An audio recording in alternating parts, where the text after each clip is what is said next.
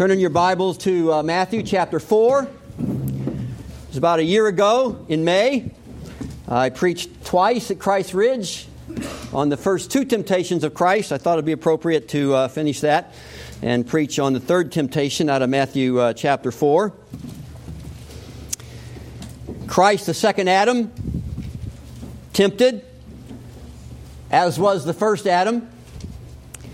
Christ, the true Son of God, tempted as Israel, the firstborn of God, was tempted, firstborn Son of God, was tempted in the wilderness. Christ succeeded in these temptations, the beginning of the defeat of the evil one. We come, I'm going to read uh, all three temptations beginning in Matthew chapter 4, uh, beginning with verse 1 through uh, verse 11. So let's give our attention to the reading of the Word of God. And Jesus was led by the Spirit into the wilderness to be tempted by the devil. And after fasting 40 days and 40 nights, he was hungry. And the tempter came and said to him, If you are the Son of God, command these stones to become loaves of bread. But he answered, It is written, Man shall not live by bread alone but by every word that comes from the mouth of God. Then the devil took him to the holy city and set him on the pinnacle of the temple and said to him, If you are the Son of God, throw yourself down, for it is written, He will command His angels concerning you, and on their hands they will bear you up, lest you strike your foot against a stone. Jesus said to him, Again, it is written, You shall not put the Lord your God to the test. Again, the devil took him to a very high mountain and showed him all the kingdoms of the world and their glory. And he said to him, All these I will give you if you will fall down and worship me. And Jesus said to him, Begone, Satan, for it is written, You shall worship the Lord your God, and him only shall you serve. Then the devil left him. Behold, angels came and were ministering to him. Let's pray. Father, we thank you for the salvation that you have provided for us. We thank you for Christ, for apart from Him, we are without hope and without God in the world in which we live. We pray, O oh Lord, that you would speak to us through your word, that we might be encouraged, that you might work in us that which is pleasing to you, that we might be more and more conformed to the image of Christ. In his name we pray. Amen. Malcolm Muggeridge was a journalist, an author, and a Christian. He wrote a book called Christ and the Media, I think originally published in 1979. In that book, he proposes a fourth temptation of Christ. He says, Imagine a rich Roman tycoon passing through Galilee. He hears Jesus speak. Nothing spectacular, a nondescript crowd gathered around a teacher. But the words of Jesus impress and captivate him. He has a thought. Here is a person that can really impact the general public. Here is a potential star. He gets an idea. I'll put Jesus on television. I'll bring him to Rome, use one of one or two of his followers as props. John the Baptist would look great on the set with those desert clothes. We'll have a lush atmosphere, fountain spraying, music playing, a good chorus line from Delphi, some gladiators in full costume, throw in some readings from various sacred writings, maybe some discussions with the faculty from the School of Athens. But Jesus, will be the center of attention. Put a special robe on him, a little bit different hairstyle. Trim up that beard a bit. I will put Jesus on the map. I'll launch him into a great career. His teaching will spread worldwide. You'll be able to reach a huge public, not just these insignificant little crowds. But then he has a thought. I wonder if Jesus would agree to this. How could he refuse? How could he refuse? Notice the assumption in Muggeridge's fourth temptation, which I really think is just a modern version of, of the third temptation of Christ. How could Jesus refuse? Everybody wants to be a celebrity.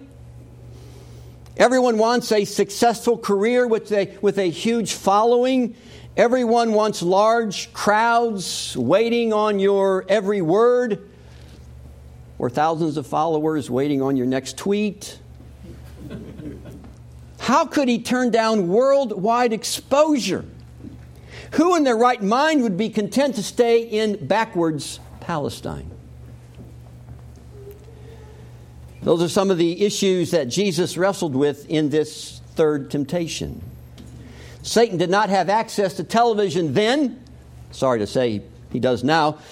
But he takes Jesus up on an exceedingly high mountain, shows him all the kingdoms of the world and their glory. And this is even better than Rock City, right? Where you can see seven states on a clear day. And there's a progression in these temptations. The first one, you're on the ground. The second one, you're at the pinnacle of a temple. The third one, you're on a very, very high mountain, as someone has said, the very roof of the world. We've progressed from a loaf of bread to the kingdoms of the world. Each temptation becomes greater in scope. Also, the third temptation is different from the first two temptations. The first two temptations were a challenge Jesus, if you are the Son of God, turn these stones into bread. Or if you are the Son of God, being up on this high temple, jump and let the angels of God deliver you. This third temptation is not a challenge, it's an irresistible offer that Satan makes to Jesus. And what is that offer? After showing Jesus all the kingdoms of the world and their glory, verse 9, Satan says to Jesus, All these I will give you if you will fall down and worship me. All these kingdoms that you see, and all of their glory, Jesus, that you see, Satan says, I will give them to you, Jesus, if you will fall down and worship me. Now, think about this offer. Satan is offering to give Jesus all the kingdoms of the world. Hasn't Jesus already been promised? the kingdoms of the world. Psalm 2 7. You are my son. Today I have begotten you. Ask of me, and I will give you the nations for your inheritance. God the Father has already promised to give to Jesus, his Son, all the kingdoms of the world. The offer of Satan is not that much different than the promise that God the Father has already given to his Son? You can have the kingdoms of the world. The nations are your inheritance. But there's a significant, significant difference between Satan's offer and God's promise. God the Father has promised Jesus the nations for his inheritance, but the path The destination to receiving those nations is a path that leads through pain and suffering and agony. It's a path that leads through the cross. The apparent failure and defeat of the cross. Satan comes along and says, Jesus, you don't have to go through all that. You can have it all now. All these kingdoms and their glory, you can have them right now. Immediate glory without the suffering of the cross. The heart of this temptation is for Jesus to have what is rightfully his. For Jesus to have what God has promised him, but to receive it the wrong way. His temptation is to have it all. Jesus, I'll give you everything. Apart from the will of God, apart from the suffering of the cross.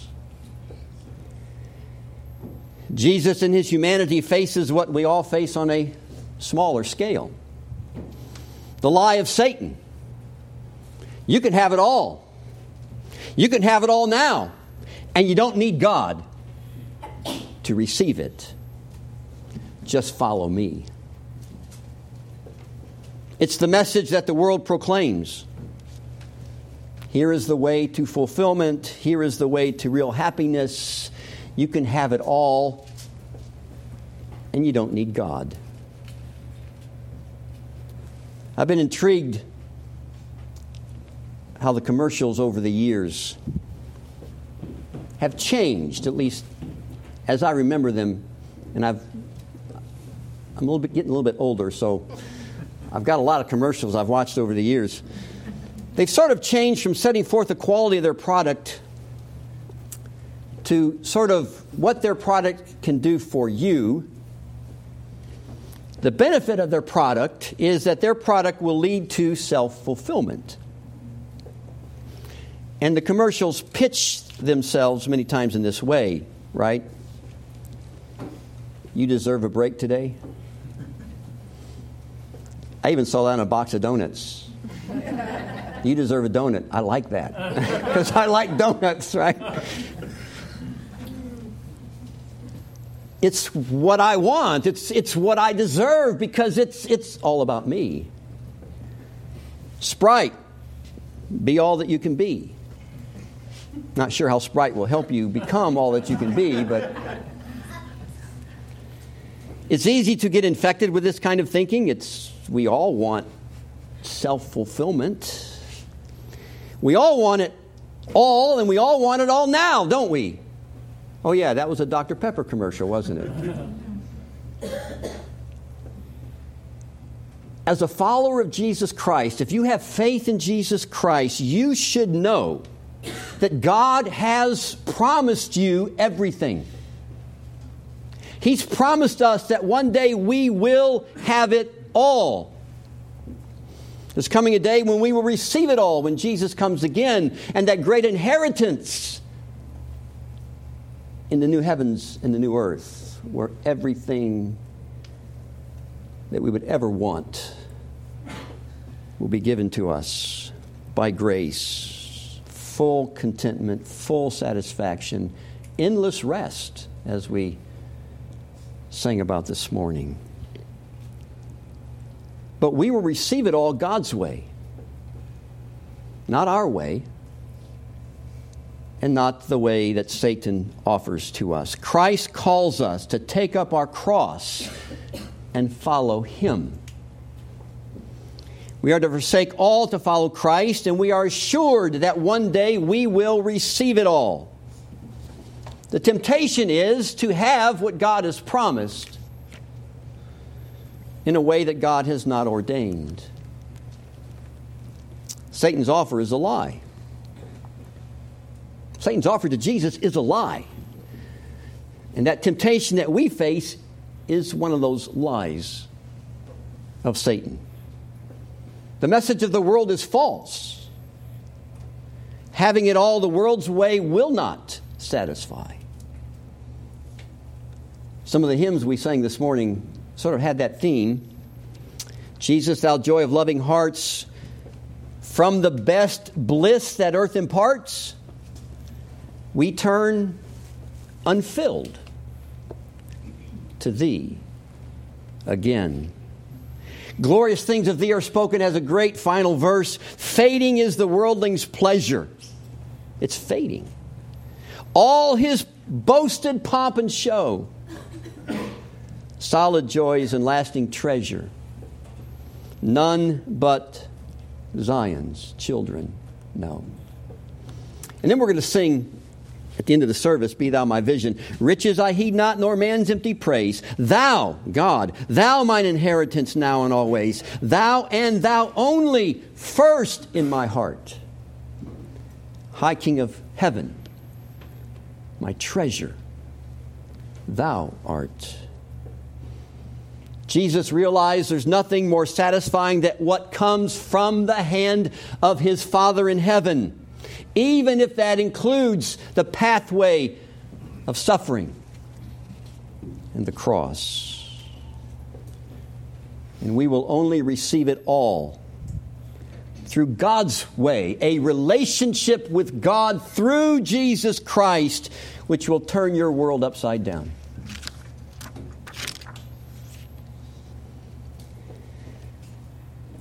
At the heart of this third temptation is what kind of king will Jesus be during his ministry? This is the very beginning of his earthly ministry. What kind of king will he be? A conquering hero king? Someone who rides into Jerusalem on a horse to the praise of the people to deliver Jerusalem from Roman rule and subduing the world through his power. Is, is that the kind of king? Satan's offer is for Jesus to be a hero, to be a world conqueror, to let your name, Jesus, go down in history, not just be some footnote on the pages of secular history. And I will give you the kingdoms of the world. In fact, this offer of Satan is exactly what the Jewish people were looking for of Jesus' day. And there was some good reason for them to think that the coming king might behave this way. There are some Old Testament passages that could lead them in that direction. They wanted their king to be the ruler of the world. And Satan is offering to Jesus a shortcut to that. He's offering to Jesus the praise of thousands, all the comforts of life, unlimited earthly glory. Instead of, I mean, think about what Jesus was going to face during his earthly ministry. If he follows God's way, few small followers, very few of the comforts of life, the suffering and death of a cross. He chose God's way. He chose the path of pain, rejection, and suffering. He chose the hard way over the easy way.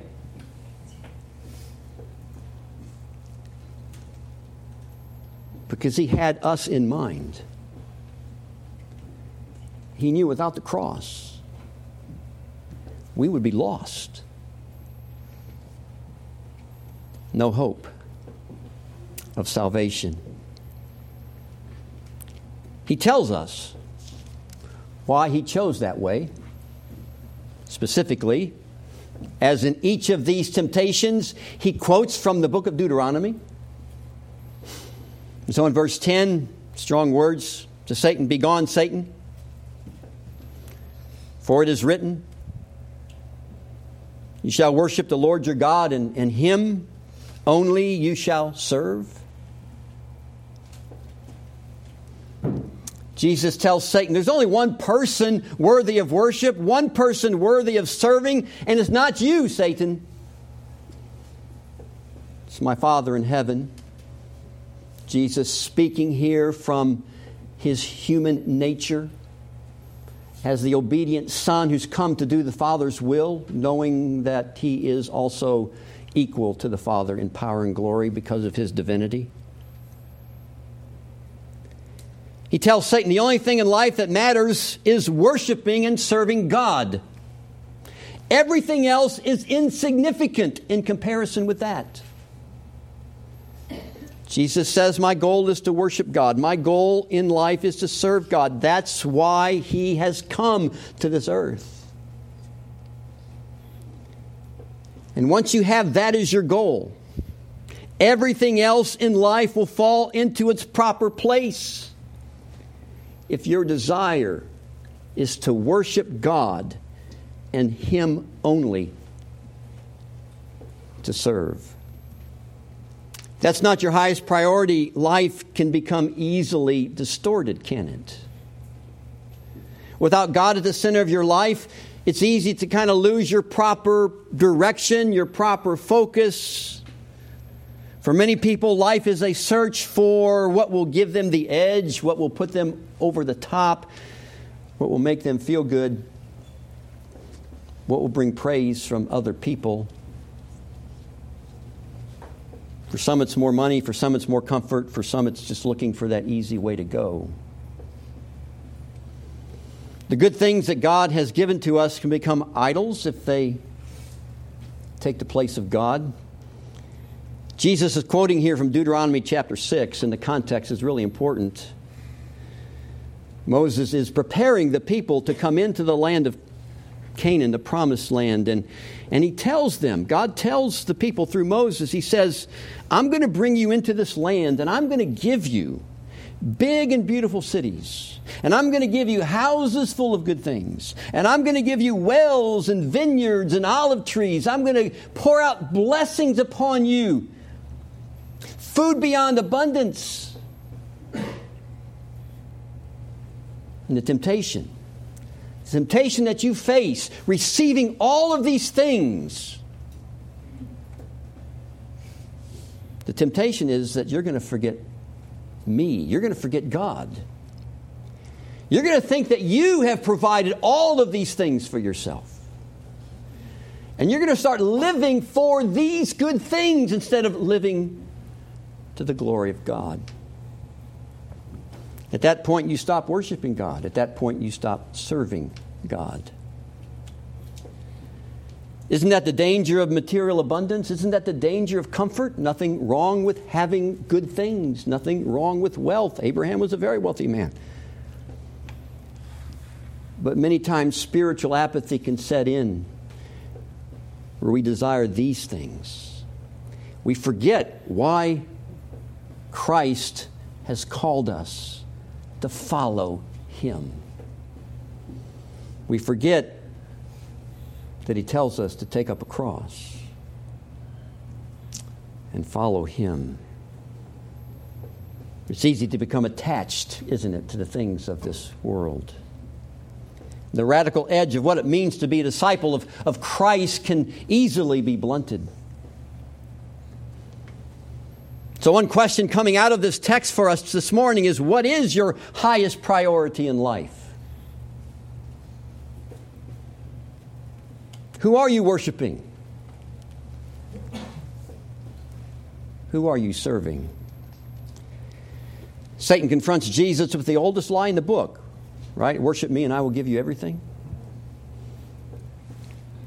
It worked with the first Adam. Do what I say, Satan says in the garden, and, and, and you will be like God. Do you want to be like God? You can have it all. You don't need God. It's a lie. Satan cannot deliver on his promise. You may experience a, a few years of success, a few years of, of passing pleasure, a few years of false freedom, but in the end, you will be left with nothing emptiness. Because only God can fill that hole in your soul. God calls us to follow and serve Him, and He can deliver on His promise. His path may include pain and suffering, but in the end, there's glory. That's our destination. Where we will receive blessings beyond abundance. But more important than that, because not even that is all about us, is it? More important than that, in the end, Christ Himself will receive all the glory. Because He is the one who's made it possible for us to enjoy this great salvation by the hand of God. Jesus came as a suffering king. In his death, he saved us. Rose from the dead on the third day. He now sits at the right hand of the Father. One day he will come back as the mighty king. He will come back conquering nations. He will come back to receive the kingdoms of the world. But he never would have saved us he never would have received all the kingdoms of the world. He never would have had every knee to bow before him if he had not put God first, the will of his Father first, even if that meant the path of pain and suffering, the crucifixion of a horrible death on the cross. The old lie of Satan is still very much alive today we, we hear it every day, don't we? Serve me, and I, I will give you everything. Every temptation that we face comes down to this question Who are you worshiping? Who are you serving? Are you willing to put God first, even if it means hardship and suffering? I don't have a science illustration. I tried, but it just didn't work. I do have a sports story. From a sport I know very little about, actually. not soccer. Um, I read about this actually in World Magazine. There's an Australian rugby star, Israel Folau. I pronounce his name, actually. But what's been said about this particular gentleman is that he is to rugby what Michael Jordan was to basketball. He's a star. But he's facing termination of his four year, $4 million contract with Rugby Australia because of a post on social media concerning certain sexual activities. Maybe you could argue that he could have been a little more winsome. I don't know if a rugby player can be winsome, but maybe you could try to argue that. But such things have become really an issue of free speech, haven't they? But he's willing to sacrifice his career. This is him speaking. Willing to sacrifice his career for the sake of spreading the gospel. He's not going to apologize for his post. The gospel itself can be offensive. He commented that he loves playing rugby. But if he's not able to play, yeah, he'll miss it. But his faith in Christ is what comes first. He's worshiping God first and serving Him. Bob Dylan was considered to be a prophetic voice over the years of his singing. He supposedly had a conversion to Christ. I'm not sure how long it lasted. But he had one album, at least one album, that was very evangelical called Slow Train Coming. He's got a song on that album. You got to serve somebody. You can imagine him singing if you can. Or you may be an ambassador to England or France. You might like to gamble. You might like to dance. You may be the heavyweight champion of the world. You might be a socialite with a long string of pearls. But you're going to have to serve somebody. Yes, indeed, you're going to have to serve somebody. It may be the devil, or it may be the Lord, but you're going to have to serve somebody. That's the issue. Who are you serving? You're serving somebody. See, you're not some autonomous individual all on your own, existing in your own little world, making your own decisions. No, you're serving somebody. You're either serving Satan or you're serving the Lord. Those are the two options. Those are the only two options. If you're serving Satan, believe me, it's not going to end well. If you're serving God by following Christ, even if that is a path of suffering and hardship, it will end in glory. Who are you serving? Let's pray. Father, we thank you for the grace of our Lord and Savior Jesus Christ. We thank you that our salvation is not dependent upon what we can do, it's not dependent upon who we are, it's not dependent upon us becoming some kind of star. You love unworthy sinners. We have nothing to bring to the table. We thank you for your grace. So we've been saved by grace through faith, not of ourselves, the gift of God, so that no one can boast. Father, we pray that you would encourage us and strengthen us as your people, as those who follow Christ, as those who face this temptation every day. It comes to us in a variety of ways.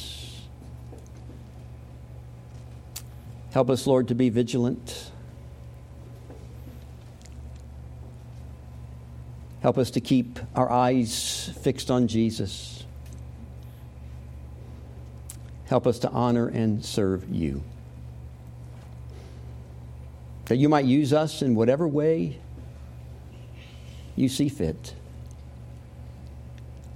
That we would not seek our own glory but that would seek the glory of Christ. Thank you for this glorious life that you've called us to. Keep us faithful until that day when Jesus comes again. In his name we pray. Amen.